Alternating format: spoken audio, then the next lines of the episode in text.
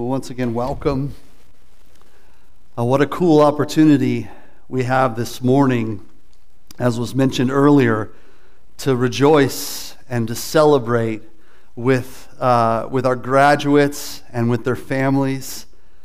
You know, this is a time where, where we can recognize that for each of you, uh, what lies ahead may be a very different season of life than the one that you've lived up to this point. Perhaps you are being called into a different reality than, than what you've known. Maybe it's a new location, maybe it's a, a new school, maybe it's a new group of friends, uh, the pursuit of a vocation. Or maybe it's just the reality that you're done with high school. I mean, how awesome is that, right? As well for you parents of the graduates. This is a new season for you and a journey for you as well. But in each of these instances and seasons of our lives, Jesus is there calling to all of us to follow him in all of these areas and seasons. Well, this morning, uh, I want to speak to everyone here graduates, my hope is that you will hear within this message something that is particularly relevant to this next chapter of your life as well. We're in the midst of a series today that we have been in over the last month or so, and it's called All Dressed Up. And in this, we've been focused on Ephesians 6 and this image that Paul gives us within this passage of the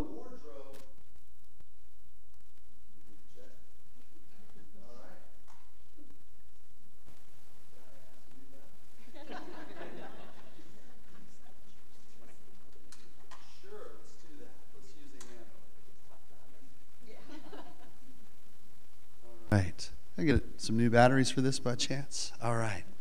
So Paul gives us this image of a wardrobe that you and I are, uh, are called to put on. Uh, and he uses a, an image of a soldier and various articles of armor that a soldier would use or wear in battle. And, uh, and in this, it reminds us that we are in need of similar protection of that which a soldier would, would put on in the battle that we face every day of our lives. Bruce read the passage a little bit earlier from Ephesians 6, uh, and I want to take us to the, the very first uh, part of that uh, verse, which says this Paul says, Take the helmet of salvation now, as Paul is using this image of the helmet of salvation, uh, one of the immediate pictures that may come to the mind of the reader is that of the prophetic image uh, in Isaiah 59. And is the picture of the divine warrior, the Messiah. And uh, we've looked at this passage over the course of this series a few times. But this term, the helmet of salvation, uh, is what Isaiah says here will adorn the Messiah. As God comes in the form of the Messiah, it says that he will be wearing, he will put on righteousness as, as his breastplate and the helmet of salvation on his head. And so, this imagery that we see here in this verse, it has roots in the Old Testament. And, and it is an image that he uses not just here, uh, but Paul actually uses this image elsewhere in a letter that he wrote to the church in Thessalonica. And he says, uh, he calls the church to put on the hope of salvation as a helmet. Now, here in, in Ephesians, Paul just says, take the helmet of salvation. He doesn't say take the, the hope of, of salvation as a helmet. He says, take the helmet of salvation. And the word take here, it literally means to welcome or to receive. And so, what Paul is saying here when he says, take the helmet of salvation, he's saying to receive or welcome the helmet of salvation. Now, the reason I mention that, the reason I point to the passage in Isaiah 59 that we've looked at already, and this image of the Messiah coming, of God looking around and saying that he's going to, he's going to come in the form of the Messiah. And he'll be wearing the breastplate of righteousness and the helmet of salvation. The reason that we point to any of that is because I think that it is a great reminder for all of us that the suit that we're called to put on is not a suit of our own. This is, as the passage says, the armor of God. It is not the armor of Brian. It is not the armor of Kirby. It is not the armor of George. It is not the armor of Katie. This is the armor of God. This is not something that we can manufacture or build ourselves. It is available to us through God. It is His armor. It is available to us through, uh, from God through Christ, and He is the true source of our protection, the true source of our strength. The only way that we will stand in this battle that we are in is by the strength of God.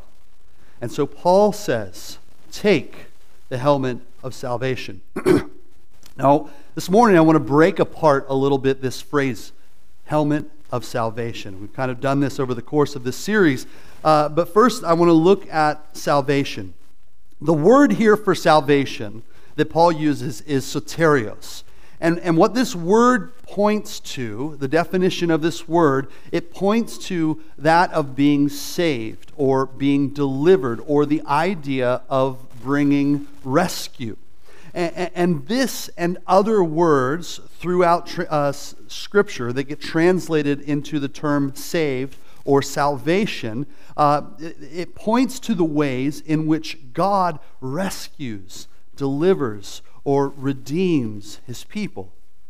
Salvation is a central theme of the Bible. It is the very heart of the gospel, of how a loving God has provided a, a means of rescue for humanity, his children who, who have been separated from him by the ravages of sin.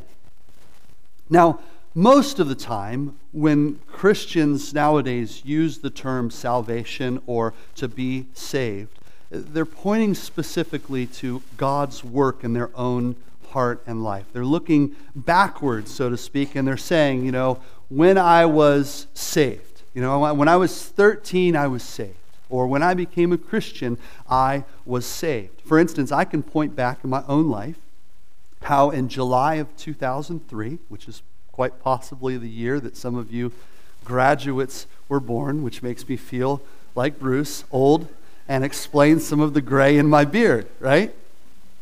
But I can point backward in my own life to July of 2003, how in the fellowship hall of this church, where we'll enjoy cupcakes later, I was saved, where I put my faith in Christ, and, the, and, and, and God did a work of, uh, uh, of, of salvation. By His grace, salvation came into my life. But see, God's salvation is much bigger than what I can than just what I can look backwards at in my own life. Because there's also a dynamic within this term uh, uh, for, for salvation and for being saved in Scripture and the way that it is used that, that points not just backwards, but also points to something that is ongoing and something that is yet to come. It is this present and future reality of God's saving work and His salvation. Through Jesus' death on the cross, God not only brought the possibility uh, uh, of eternal salvation as we put our trust in Him, that, that, that, we are delivered from death to life, but there is also in Scripture, scripture this, this tense where we see this word being used pointing to this ongoing salvation of God where we, as we have put our trust in Jesus and follow him, are being transformed and being sanctified and being rescued from and delivered from the power of sin in our lives. And in addition to this, there's also this, this pointing to a future salvation. You know, where, where, where it is pointing to this hope that we have for the fullness of God's salvation that is still yet to come, the fullness of His rescue that is still yet to come, whereas this glorious future that we have to look forward to with great hope, where every tear is going to be wiped away, and there will be no more sickness, and there will be no more mourning, no more pain, and healed and whole, we will together worship our God who saved us us for eternity. And so that is the looking forward to the fullness of God's salvation. And we see throughout Scripture these different ways that this term is being used for salvation. Now, as we turn our attention to the helmet, because Paul says, take on the helmet of salvation. He doesn't just say take on salvation, he says take on the helmet of salvation. And so, as we turn our attention to the helmet, it's possible that we have a number of different images that come to our mind. Uh, in modern times, there are a variety of different uh, types of headgear that we could be talking about when we use the term helmet. For instance, I, I brought some this morning. I know that's a surprise to you guys. But when we say the term helmet, uh, we could be talking about something like this. This is a batting helmet. Our son Ethan, he's playing baseball and he saved up his money, and when he started playing, he bought himself a batting helmet. Okay, and so thankfully his head's a little bit smaller than mine, but when he goes up to bat, you know, this protects him from taking a, a, a, ball to the side of the head, right? And so this, this helmet, it serves a purpose of protecting his head when he is playing baseball. Now, when we say the word helmet, for some of us, maybe the first thing that comes to mind is that of a football helmet. Um,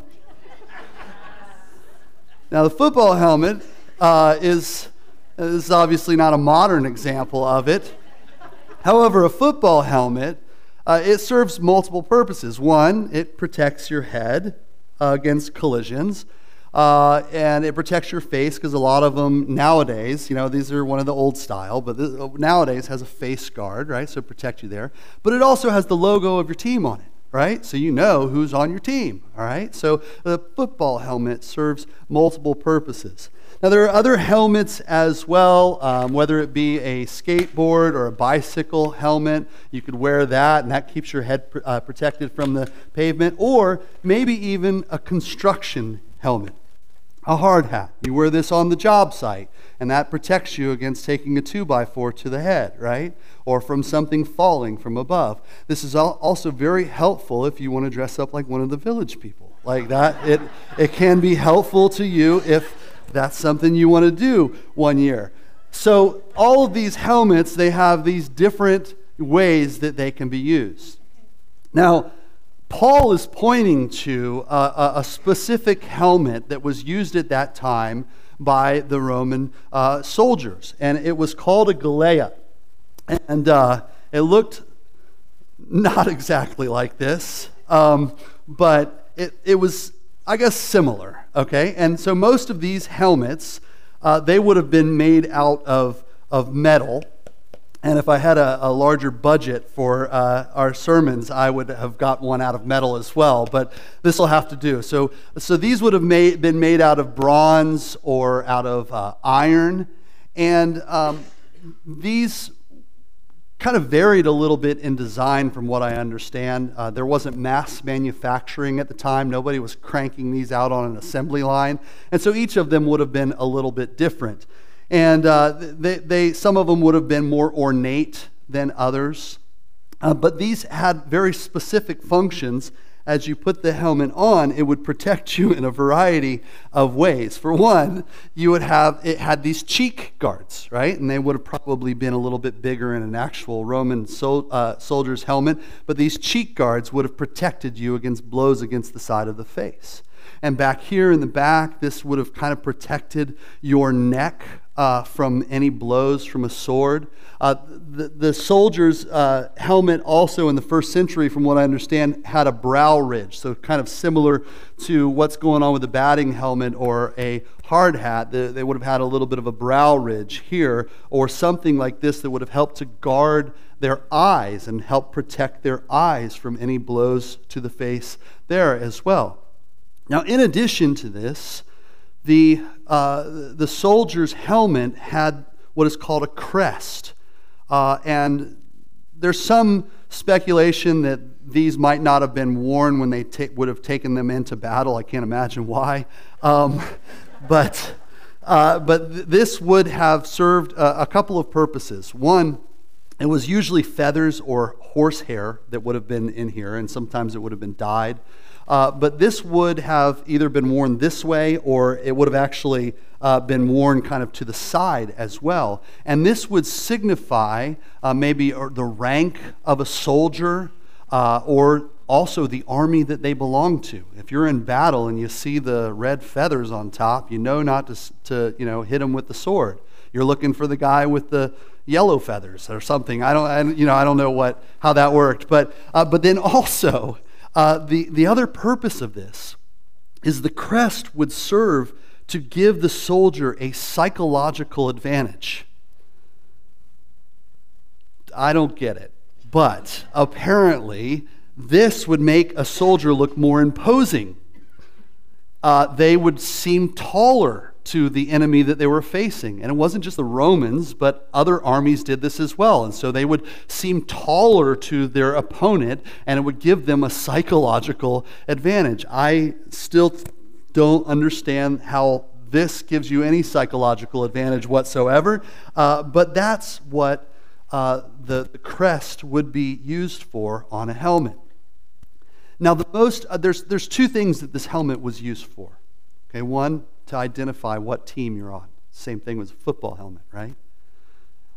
But, but primarily, and this is the same as, as any of the helmets that we put on nowadays, the reason for putting a helmet on is to protect the soldier against any of the enemy's attacks on their head.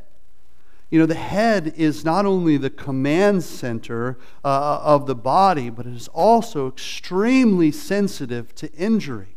And any of you who have dealt with uh, migraines or headaches of any sort or have had any kind of head injury, you can attest to that. It is something that is incapacitating at times.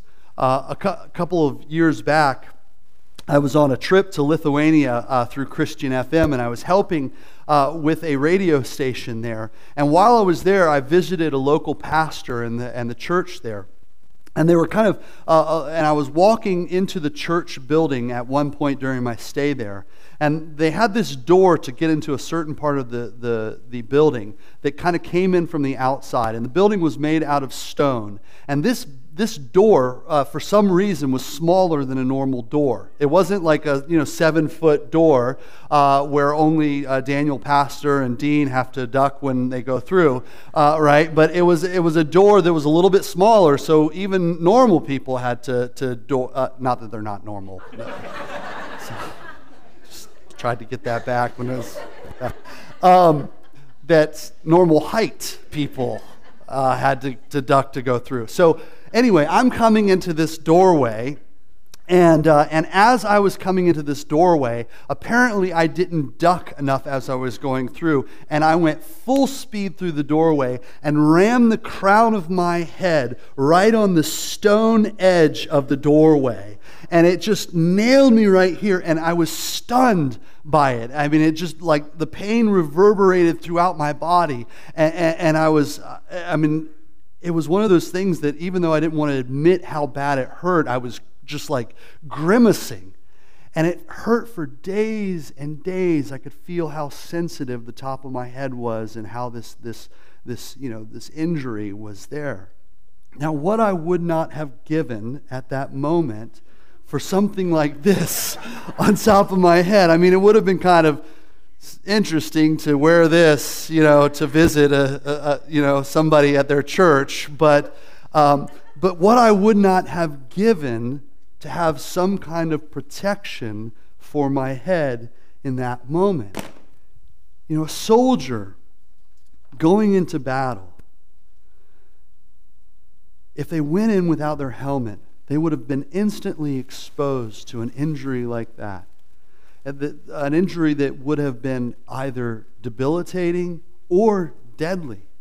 And so, leaving any piece of armor off when you went into battle uh, would have been dangerous, but to go into battle without a helmet on would have been a fatal mistake. It was unthinkable. So, Paul gives us this, this great picture here of, of, of what we're to do. He says, you know, to take this helmet of salvation. But what does that really mean when he says to take the helmet of salvation? We've looked at salvation, we've looked at the helmet, but what does it really mean? How do we put on the helmet of salvation? And what exactly is it when you put those things together? Well, most commentators who have studied this passage, they point to how the helmet of salvation is really pointing to the assurance that we have or the standing that we have in Christ. Uh, uh, uh, of how, as we have, you know, it, this is not necessarily uh, that we are to take on God's salvation for the first time and put our faith in Him, though that is always the call that we see in Scripture. But rather, because Paul is writing this letter to those who have already put their faith in Christ, and he's writing this letter to the church, it is this call more specifically that, that, that to hold on to the assurance and the confidence of the salvation that we have from God as followers of Christ. See, the enemy would prefer you and I to believe that we're on shaky ground, that the cross does not have the final word, that God's grace isn't big enough for you and I. You know, that the rug is just going to be pulled out from under us the next time that we mess up. But that's not true. And so we need to rest in the assurance of God's salvation in our life, that we are safe in His arms, that as we have put our faith and our trust in Him, that we are hidden in Him and nothing can separate us from His love. We are secure in Him.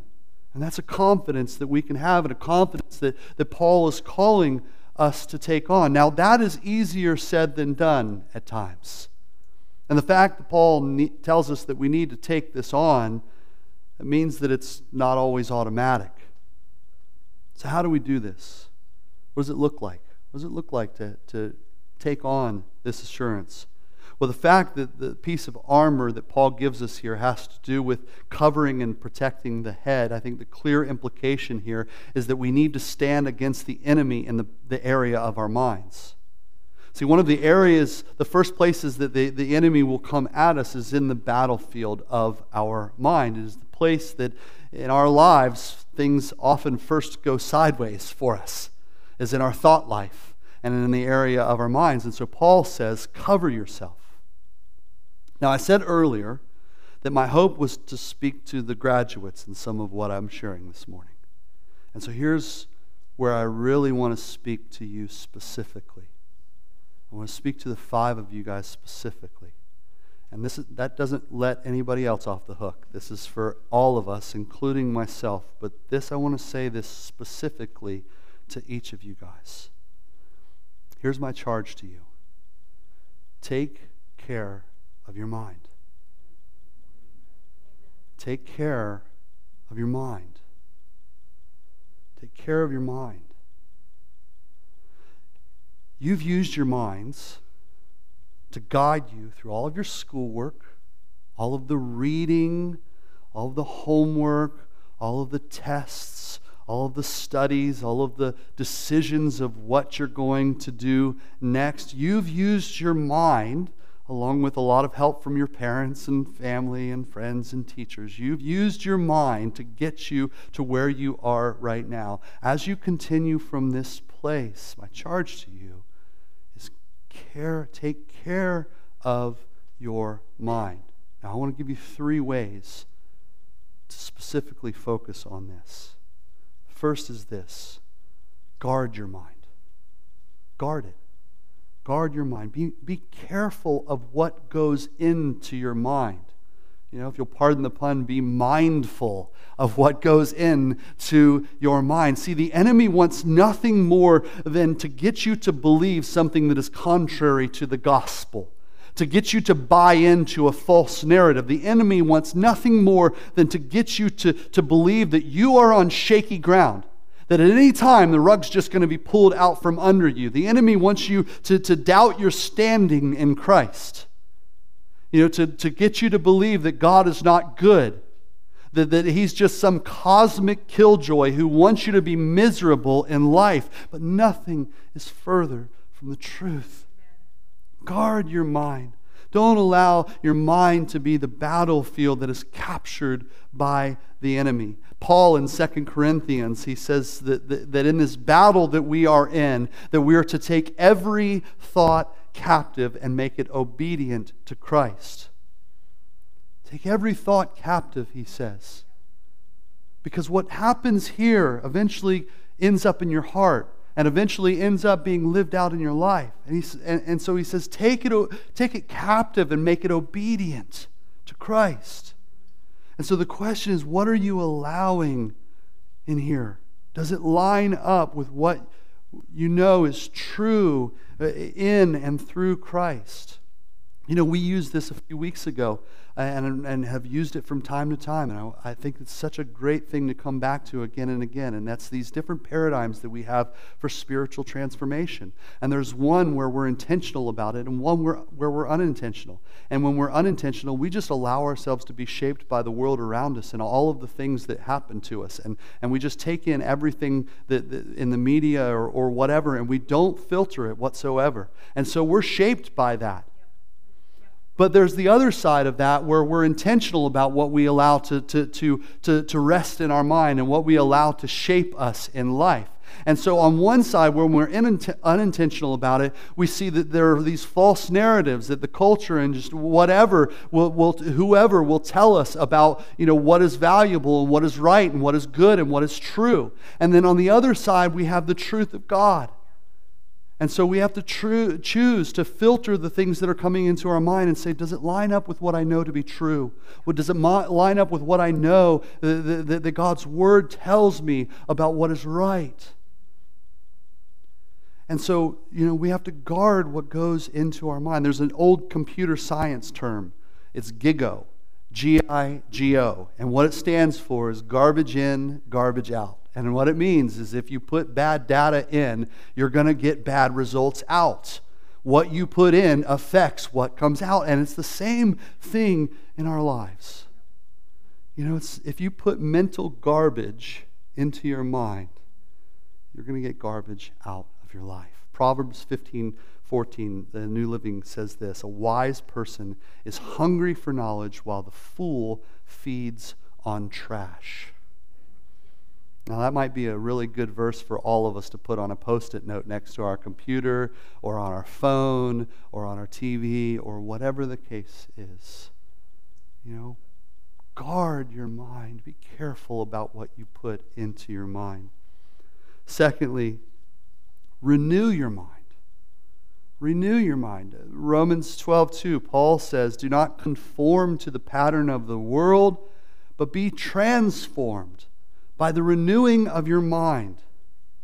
You know, taking care of your mind well isn't just about staying away from the wrong things. It's not just about building a wall to keep the bad things out of your life. We should do that. We should guard and, and, and care for and stay away from the wrong things. But it also means filling our minds with the right things, with the truth of Scripture. Fill your mind with beautiful things in Philippians 4, Paul says this in verse 8. He says, Finally, brothers and sisters, whatever is true, whatever is noble, whatever is right, whatever is pure, whatever is lovely, whatever is admirable, if anything is excellent or praiseworthy, think about such things.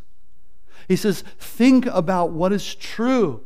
Think about what is noble, what is lovely, what is pure. And I would say, use that in your life constantly draw your minds to the things that are excellent and praiseworthy and pure and true. Let your mind rest on those things. Let that be what fills your mind. And this is why a habit of, of, of reading on a daily basis, of memorizing scripture, uh, uh, uh, of, of you know, meditating on God's word, or, or of reading good books is so healthy. And so, if you guys aren't doing that already, I would encourage you do that. Get, make that a practice in your life.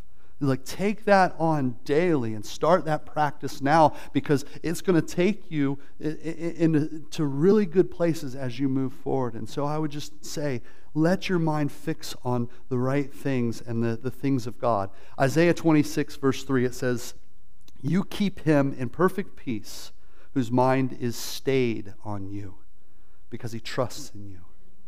It says, Keep your mind on the things of God, and, and, and, and you can have this peace.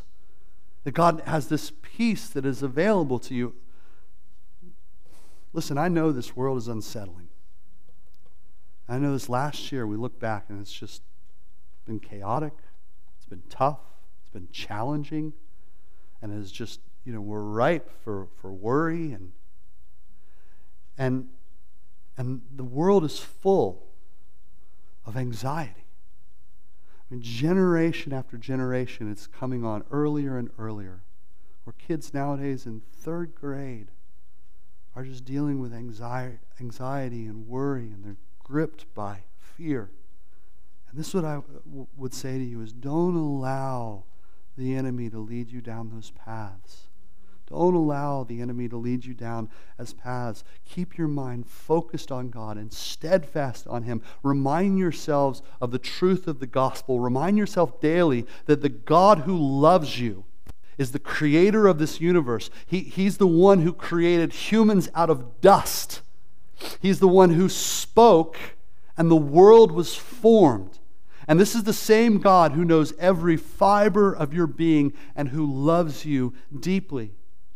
And it is the same God who, though humanity turned our backs on him, he went to the cross and he paid for every horrendous thing that you and I have done or will do. And, and he did it so that we could find rest in him, that we could find rescue from him, and that we could be with him in eternity.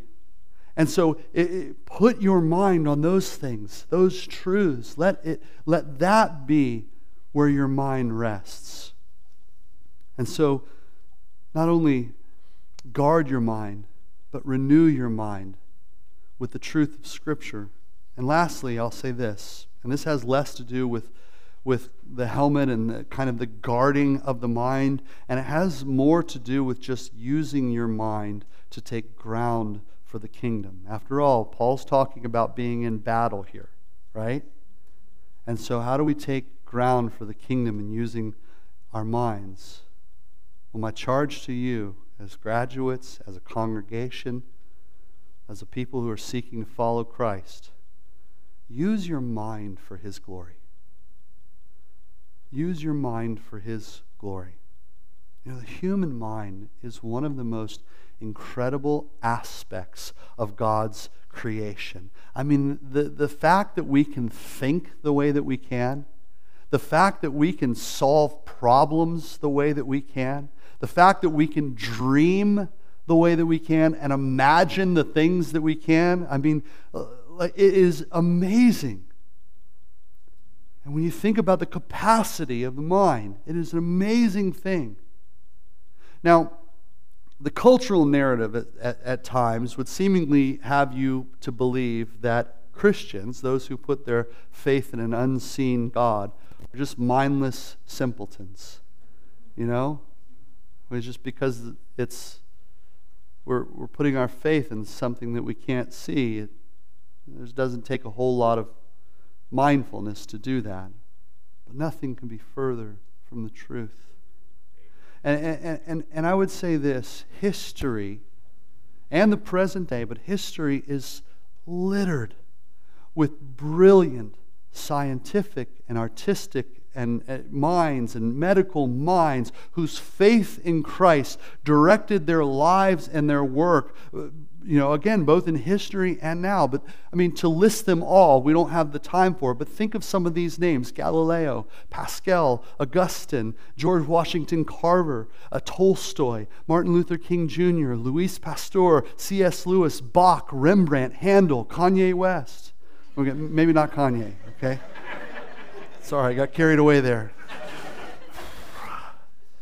But great minds you know, great minds. And in their use of their mind, they made an impact on the world around them and the people around them. Here's the thing Gray, Andrew, Hannah and Cami, Ian, all of you guys are so different. You know, whether it's computers, uh, agricultural, uh, sports, business, sign language. I mean, digital media. How cool is that? You're all gifted in so many different ways, and your minds are able to be used in some pretty incredible ways. You have an opportunity to use your mind, the one that God created you with, for His glory.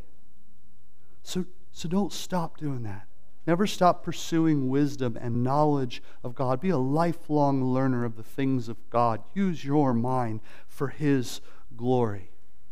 Jesus, as he was quoting from the Shema in, uh, in Mark 12, he's asked about the, what the greatest commandments are. He says this He says, Love the Lord your God. This is the first. Love the Lord your God with all your heart and with all your soul and with all your mind and with all your strength. You know, he says, use your mind to love the Lord, glorify him with the way that you use your mind. You know, Paul, he, he tells us here in this passage that we're to take our stand against the enemy. That we're to put on the full armor of God. We're to receive everything that God has for us and, and allow that to be what, what helps us to stand, that we stand in His strength. And so we need to do that. We need to take or welcome, receive the helmet of salvation. To, to, to rest in the assurance and the confidence that, that if, as we've put our faith and trust in Christ, that we're standing on solid ground and that there's nothing that can separate us from the love that we have in Christ Jesus. That we're on solid ground.